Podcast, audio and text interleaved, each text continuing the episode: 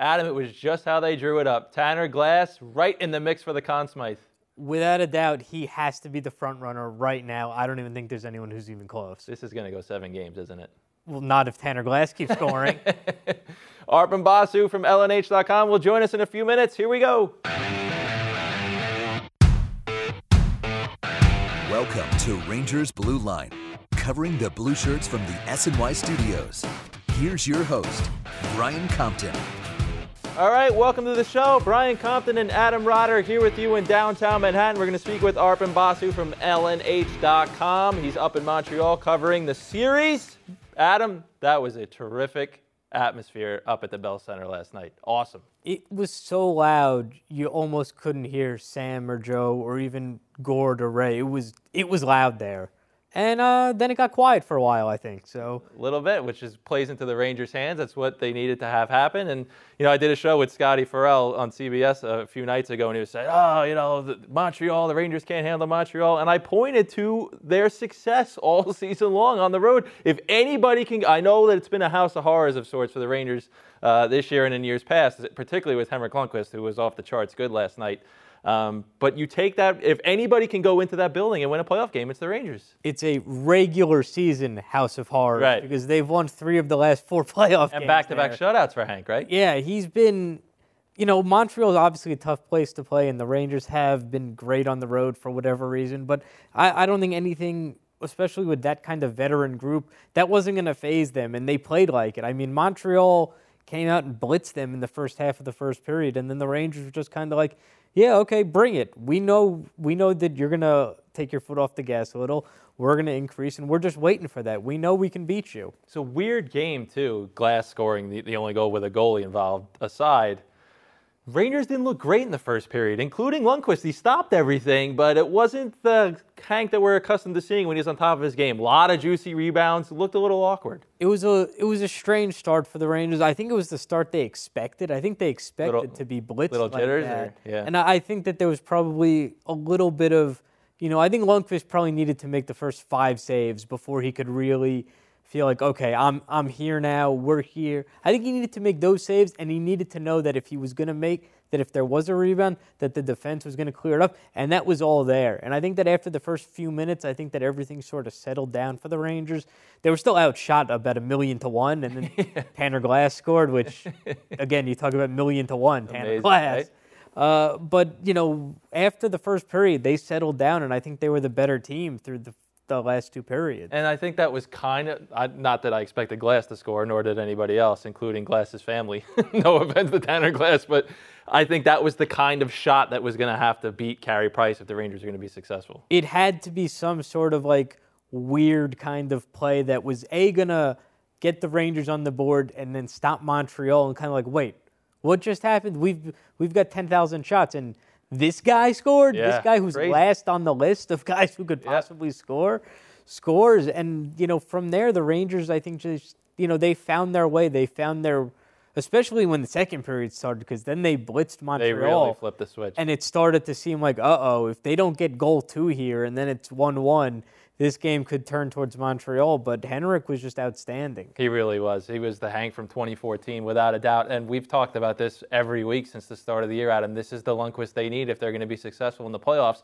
And I don't- I don't want to get too ahead of ourselves here, but if he plays anywhere near as well as he played last night, the Rangers can go on a long run because I think they're going to get through this bracket. I, I think so too. I mean, if I think it's.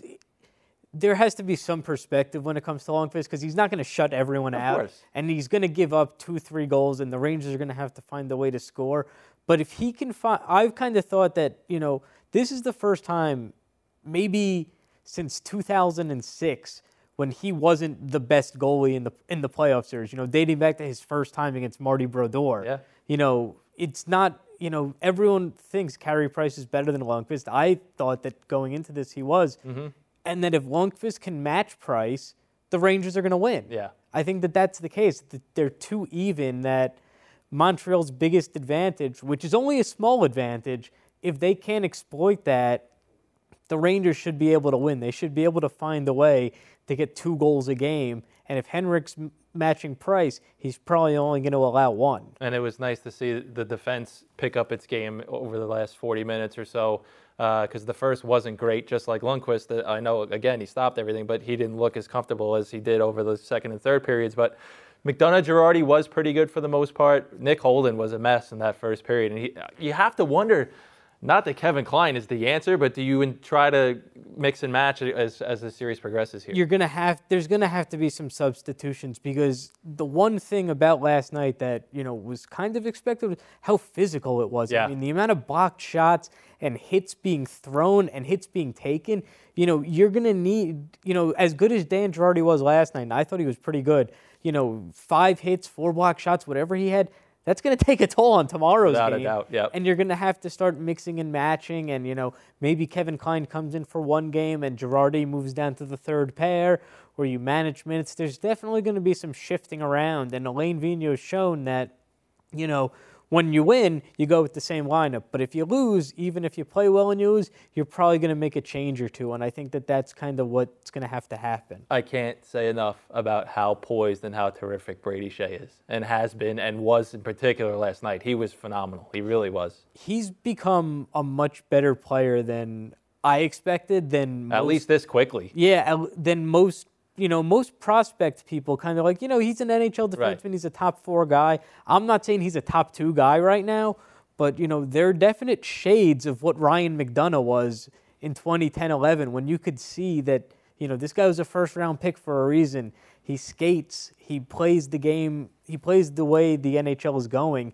You know, the Rangers have a chance to have a real special player in Skjei, especially when you look back at all the offense he had. Yeah, and, you know, given how poised that he looks when he's out there, I don't think they should have any hesitation to play him even more and give him more. If he has to play 25 minutes and up, then you play him 25 minutes and up. I think you look at what happened in Boston last night, where Charlie McAvoy, who's three minutes out of social studies class, uh, you know, was leading them. I think that there's de- a definite situation where Skjei is going to be second to McDonagh in ice time, and I think it could be you know, as quickly as game five, game six, or certainly game seven when the Rangers are really going to need their top guys going uh, for most of the game. How about up front? I thought Jesper Fast had a really good game. The whole fourth line was really the good. The fourth line was really good, which is, you know, that there's something there with Tanner Glass. You yeah. know, he he fits with those two guys. And those Fast and Lindberg, they play really well together. But there was definite energy there. And one of the things that I was hearing – uh, listening to a lot of Montreal radio the past few days was about how the Canadiens, in their you know desire to get bigger and tougher, became less of a skating team in the bottom six, and those guys can all skate. Whatever you want to say about Tanner Glass, he can skate mm-hmm. and he can move, and I think that they they definitely had a big advantage there. And you know, with the rest of the guys, I think it's going to be, you know. Kevin Hayes was kind of invisible for me. Yeah, there were guys who were there one minute, there one minute, not the next minute. There was the moment in the first period where Carey Price came out to play the puck and Chris Kreider was going for it, and I literally, I literally thought that the world was about to explode if Price hit, if Kreider hit Price. I, I thought that that was the end of hockey right there. There would have been a riot. Uh, but you know, Nash had a good game. I think. I think that Stepan and Zuccarello took a beating. Yeah, he did. All over the ice, and I think that that's something that you know you're going to keep an eye on as the series goes on. When it's Game Six or so, and he's got one or two assists, and you realize, well, he's taken 65 hits for, all from Shea Weber in this series. You know, those take a toll on a smaller guy like him. Let's go up to Montreal. Arpon Basu joins me now on Rangers Blue Line. Arpon, how are you, buddy? I'm great. It's a glorious day in Montreal today, man. Nice and sunny. Spring's on the way. Play, playoff hockey weather for sure, right? Yeah, playoffs help. I mean, they go together, right? I mean, that's kind of they go hand in hand. So they really do. There's definitely a different vibe in Montreal when the playoffs start. Yeah, the atmosphere looked phenomenal for Game One last night. Uh, let's talk about that. I guess it was just how everybody scripted it, right? The two of the best goalies in the world, and Tanner Glass scores the first goal.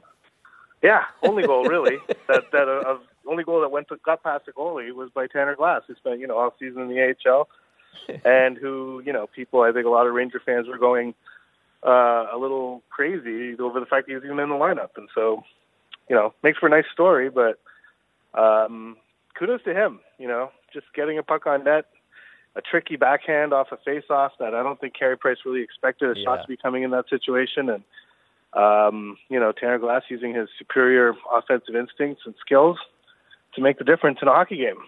Don't say that sentence too often. No, never. That's probably the first time and probably the last time. Um, Henrik Lundqvist was great. Um, last two periods in particular, uh, I saw you tweeting it as well. As I was totally on board with what you were saying. The first period stopped everything, obviously, but looked a little awkward, a little uncomfortable. What do you think? Yeah, I thought he looked really shaky, and I thought he was kind of there to be taken advantage of for the Canadiens. I mean, he's he's hardly the first goalie who's had a bad first period at the Bell Center during the playoffs. You Yeah. know, especially in Game One, it it does have an impact on goalies. Him in particular, you know, he's got a history with that building, and it's not a good history. Uh, for years, the Rangers avoided even bringing him to Montreal and playing him here. They they used to, you know, it, he went so long between starts at the Bell Center just because of how Yeah. much difficulty he had there. Um, and I remember going into the conference final in 2014. That was a big storyline. He hadn't played there since I think it had been five or six years or something since he played a game at the Bell Center. So, um, you know, kudos to him for fighting through that and actually, you know, managing to keep the pucks out. Uh, but he was leaving a lot of really juicy rebounds in that first period, seemingly inoffensive shots turned into rebounds in the slot. Uh, the Rangers kept the Canadiens away from them, and the Canadiens probably could have been a little hungrier getting to those pucks. Uh, but first intermission, just like the Rangers team overall, Yeah. uh, they came out for the second period with a new focus and a new purpose, and and you know Lundqvist didn't have to do a whole lot over the first seven or eight minutes of that period. I don't think they got a shot on goal in that time. Uh, but after that, the Canadiens started to push back, and Lundqvist was there and looked a lot more solid and looked like the Henrik Lundqvist that we're accustomed to seeing. And I think at that point it was too late for the Canadiens to beat him because uh, he wasn't going to let one in at that point. Given how well Lundqvist played last night, and given how well the Rangers have played on the road all season, is the Canadiens fan base freaking out today? Like, oh my God, I don't know if we can pull this off.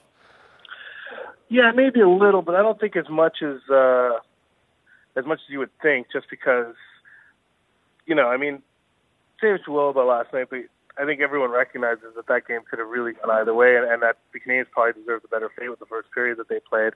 Uh, and even in the third period, I thought they, they they carried the play for a lot of that a lot of that time. And so, but it you know the game really tightened up.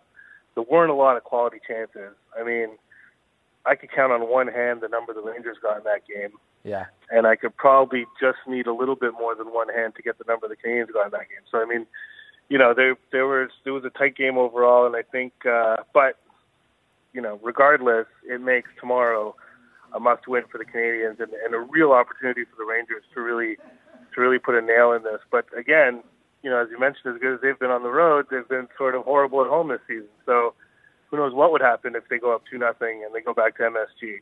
Uh, but as it stands right now, uh, the pressure is squarely on the Canadiens to win that game. The Rangers can enter it really loose, confident, knowing that their goalie played the way he did, because that was a big question mark entering the series. I think you know I think Henrik Lundqvist answered that pretty ably, uh, and so you know there's going to be two totally different sort of mindsets going into that game tomorrow. Were you surprised at how well the Rangers defense played as the game went on? This has pretty much been their Achilles heel all season long. Yeah, I was. You know, I think there's still there was still a couple of problem areas, but by and large, uh, I thought they played a pretty solid game collectively as a group. I thought Ryan McDonagh was really good Yeah. uh, overall, just sort of the way he is. You know, I mean, this is, you know, if if, if the Rangers' defense was a band, it would be Ryan McDonagh in the lead and then like five backup singers back. sort of. So uh, I think uh, I think we saw that last night. Uh, he was he was tremendous. Uh, I thought you know Girardi had a couple of difficult shifts. I thought. Uh, but had that one shift where he laid out Pacioretty three times on the same shift, and you saw Pacioretty felt that on the bench, uh, and that's kind of, I guess, you know, why he's in there. Uh, but yeah, I think as a whole, especially in the third period, I thought they really locked it down in terms of preventing the high quality chances. Even though the Canadiens were spending more and more time in their end as they were pushing to get the tying goal, they didn't really get any big, huge amazing scoring chances over the course of that time. So I thought the the Rangers defense, which was probably the other big question mark uh, for the Rangers, uh, stood tall when they needed it most last night. How important is it for the Canadiens that doubt doesn't start to creep in as far as the lack of offense? This is kind of the same old story with Montreal in the playoffs. Carey Price is great, but they're not scoring any goals for him. Yeah, they do have to avoid that. I thought it was really telling when I asked Max Pacioretty about that after the game. He said, "I don't think about that. I try not to think about that." that was, it was, you know, he, he quickly corrected himself, so kind of admitting that maybe he does think about that every now and then. Uh, but for guys who have been here a while, Pacioretty, Gallagher, uh, you know, Markov even, even though I don't think anything really phases him, but um, you know, this is this is pretty much a new team. I mean, their last playoff game was in May of 2015 when they got knocked out by the Tampa Bay Lightning in the second round. And uh, they were saying the same things that they were saying last night. You know, it was just like I was listening to the guys talk, and I was like, I know I've heard this somewhat before. And I sort of looked back at my files. I'm like, oh, look, I wrote a story two years ago, pretty much the same quotes, different players, because there's been a lot of turnaround since then, but pretty much the same deal. You got it's great to make it's great to have scoring chances, but you got to put them in the back of the net. You know, at one point you got to finish. And so last night the Canes had some chances, especially in the first period, to sort of you know put the Rangers on their heels, get the crowd going. That crowd was just waiting to explode Yeah. for a goal, Yep. and they just never got the chance. You know, and so. Uh, it's going to be really important for the Canadiens in the first period, especially, to take advantage of that atmosphere, take advantage of that adrenaline rush, uh, and actually kick it up another level and, and get the crowd into it because they never really had an opportunity to get behind them last night. Last one before I let you go. Given how tightly played this was, given the quality of goaltending on both sides, you still get the sense this is going six or seven games. Yeah, but I think I think we had that sense already, especially Yeah. with the goaltending matchup being what it is. Uh, I would be surprised if it went less than six games. I still feel that way. Uh, even if New York wins tomorrow, I still feel that way. I mean, that's how that's how much I think that this is just an even matchup. I mean, I don't think there are two teams built more similarly Yeah. than Montreal and the New York Rangers. I mean, it's really, really they have the, it's like looking into a mirror. And the interesting part of that is that when Michel Therrien was the coach here, not only were they built similarly, they played a very similar game. You know, Alain Vigneault plays somewhat of a rope a dope, if you will, and like waiting for counter punches, waiting for quick strike attacks off mistakes. And it's very much the same way Michel Therrien coached. Claude Julien does not do the same thing. So, so that's been that's changed the dynamic between the two teams a little bit, but um, but they're just so evenly matched. Uh, I thought the difference for the Canadiens would be the fact that their defense overall is better than New York's defense overall. Uh, but the way that defense played last night, that's a really good sign for the Rangers. Yeah, they can skate for sure. It's going to be a fun series. Arpon, great stuff. Thanks for a few minutes. Talk to you soon. Okay, take care, buddy. Thanks, buddy. Thanks again to Arpon Basu. You can follow him on Twitter at Arpon Basu, covering the series for NHL.com up in Montreal. The thing I take away from the Canadiens' perspective, Adam, and I talked to Arpon about this, is does doubt start to creep in because they probably went into this game thinking, well, it's Hank and he doesn't play well here, and we'll get a couple early and we'll rattle the team, and you know maybe we'll go up, we'll co- we'll come back to New York up two games to none. But instead, Lundqvist was the Lundqvist we've we've seen in the playoffs in years past. I don't know if doubt is there yet, but it's at the door. Yeah. It's knocking. If the Rangers go up one nothing, or possibly two nothing by the second period tomorrow uh, of Game Two, then at that point you have to think, okay, uh, Radulov, Pacioretty, Galchenyuk's going to move off the fourth line, Yeah. which is the funniest thing to listen to people in Montreal talk about. Uh, but I, th- I think it's there, but I don't think it's there just yet. And I think that something that they're going to hold on to, even if they're down two games, is how bad the Rangers have been at home Yeah, this season. So I feel like, you know, from one side, it's, you know, we got to get to Henrik early and show that he can't play in Montreal. Well, he did that. And now it's kind of the situation where, like, if the Rangers go up 2 0, everyone's going to be thinking, oh, this is over. And then, you know, if you remember game three in 2014, the Rangers lost in overtime. Yep. Uh, and they were much better at home that year. so uh, I think it's a situation where Montreal is probably going to be like, you know, we hope to score, but we're also pretty sure that for whatever reason we can score six goals on the at the Garden. Tanner Glass scoring again aside, do you anticipate almost the carbon copy of uh, of game one? Yeah, I, I don't see how you can really make any. Change. like Arvin said, they're so evenly matched. I mean, the, the, you're going to see a lot of two one one nothing games here. I think. I think that it's probably. I mean, maybe Columbus, Pittsburgh is as even, but like these are two teams that I think that you. It's really like a toss up of a series when you really go down and you look at everything. It's two teams that play, you know, similar styles. You've got they're built with their goalies and you know neither you know as much as the Rangers have scored this season, I still don't view them as like the big high scoring team that their Oh, numbers right. you know, and Montreal's got goal scorers. You know, Max Pacioretty scored before; he's going to score again. Like, you know, Paul Byron. I didn't even know who that guy was three weeks ago. He's got 20 goals.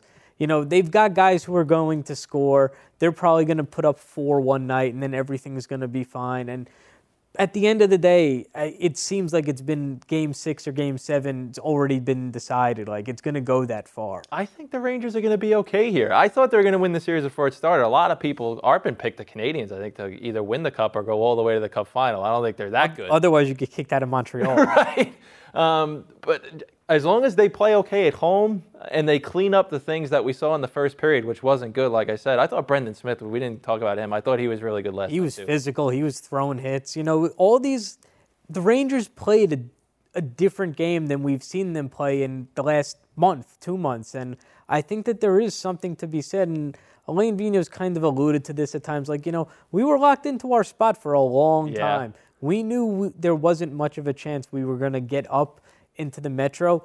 I'm not sure they really wanted to get Yeah, up there either. they're okay where they so are. I think it's been a situation where it's been, you know, kind of like, you know, we don't want to take our foot off the glass. We still want to play uh, foot off the gas. I, said glass. I cracked your Of code. course. uh, it's all about Tanner Glass here. He's the Conn Smythe champion. Whether or not the Rangers win the Stanley Cup or not, he Right. gets it for scoring. Exactly. You know, they they were able to play fast at times last night. They Rocket Richard was able to get a goal in Montreal, even though it was an empty netter. You know, there are definite signs that the Rangers could find themselves on a run, but it's one game, Yeah. and you have to see how tomorrow plays out, and you have to see how Sunday's. I think after Sunday, eh, we'll have a real kind of look at you know, okay, now we know. What these two teams really are. They've played three games. Maybe Montreal hasn't scored by that point. Maybe Lundqvist hasn't allowed a goal. I think by then we'll have a real idea of okay, this is. We all think it's going to go seven. It's definitely going seven. Yeah, I, I got that vibe watching this watching this game uh, game one last night for sure that this is going to go six or seven. I think the Rangers are going to win, but uh, it's not going to be easy. These teams are too evenly matched. Great show, Adam. See you next week. Thanks again to Arpon Basu. Thanks for listening to Rangers Blue Line. We'll see you next week. This has been Rangers Blue Line, part of the SNY.TV audio network.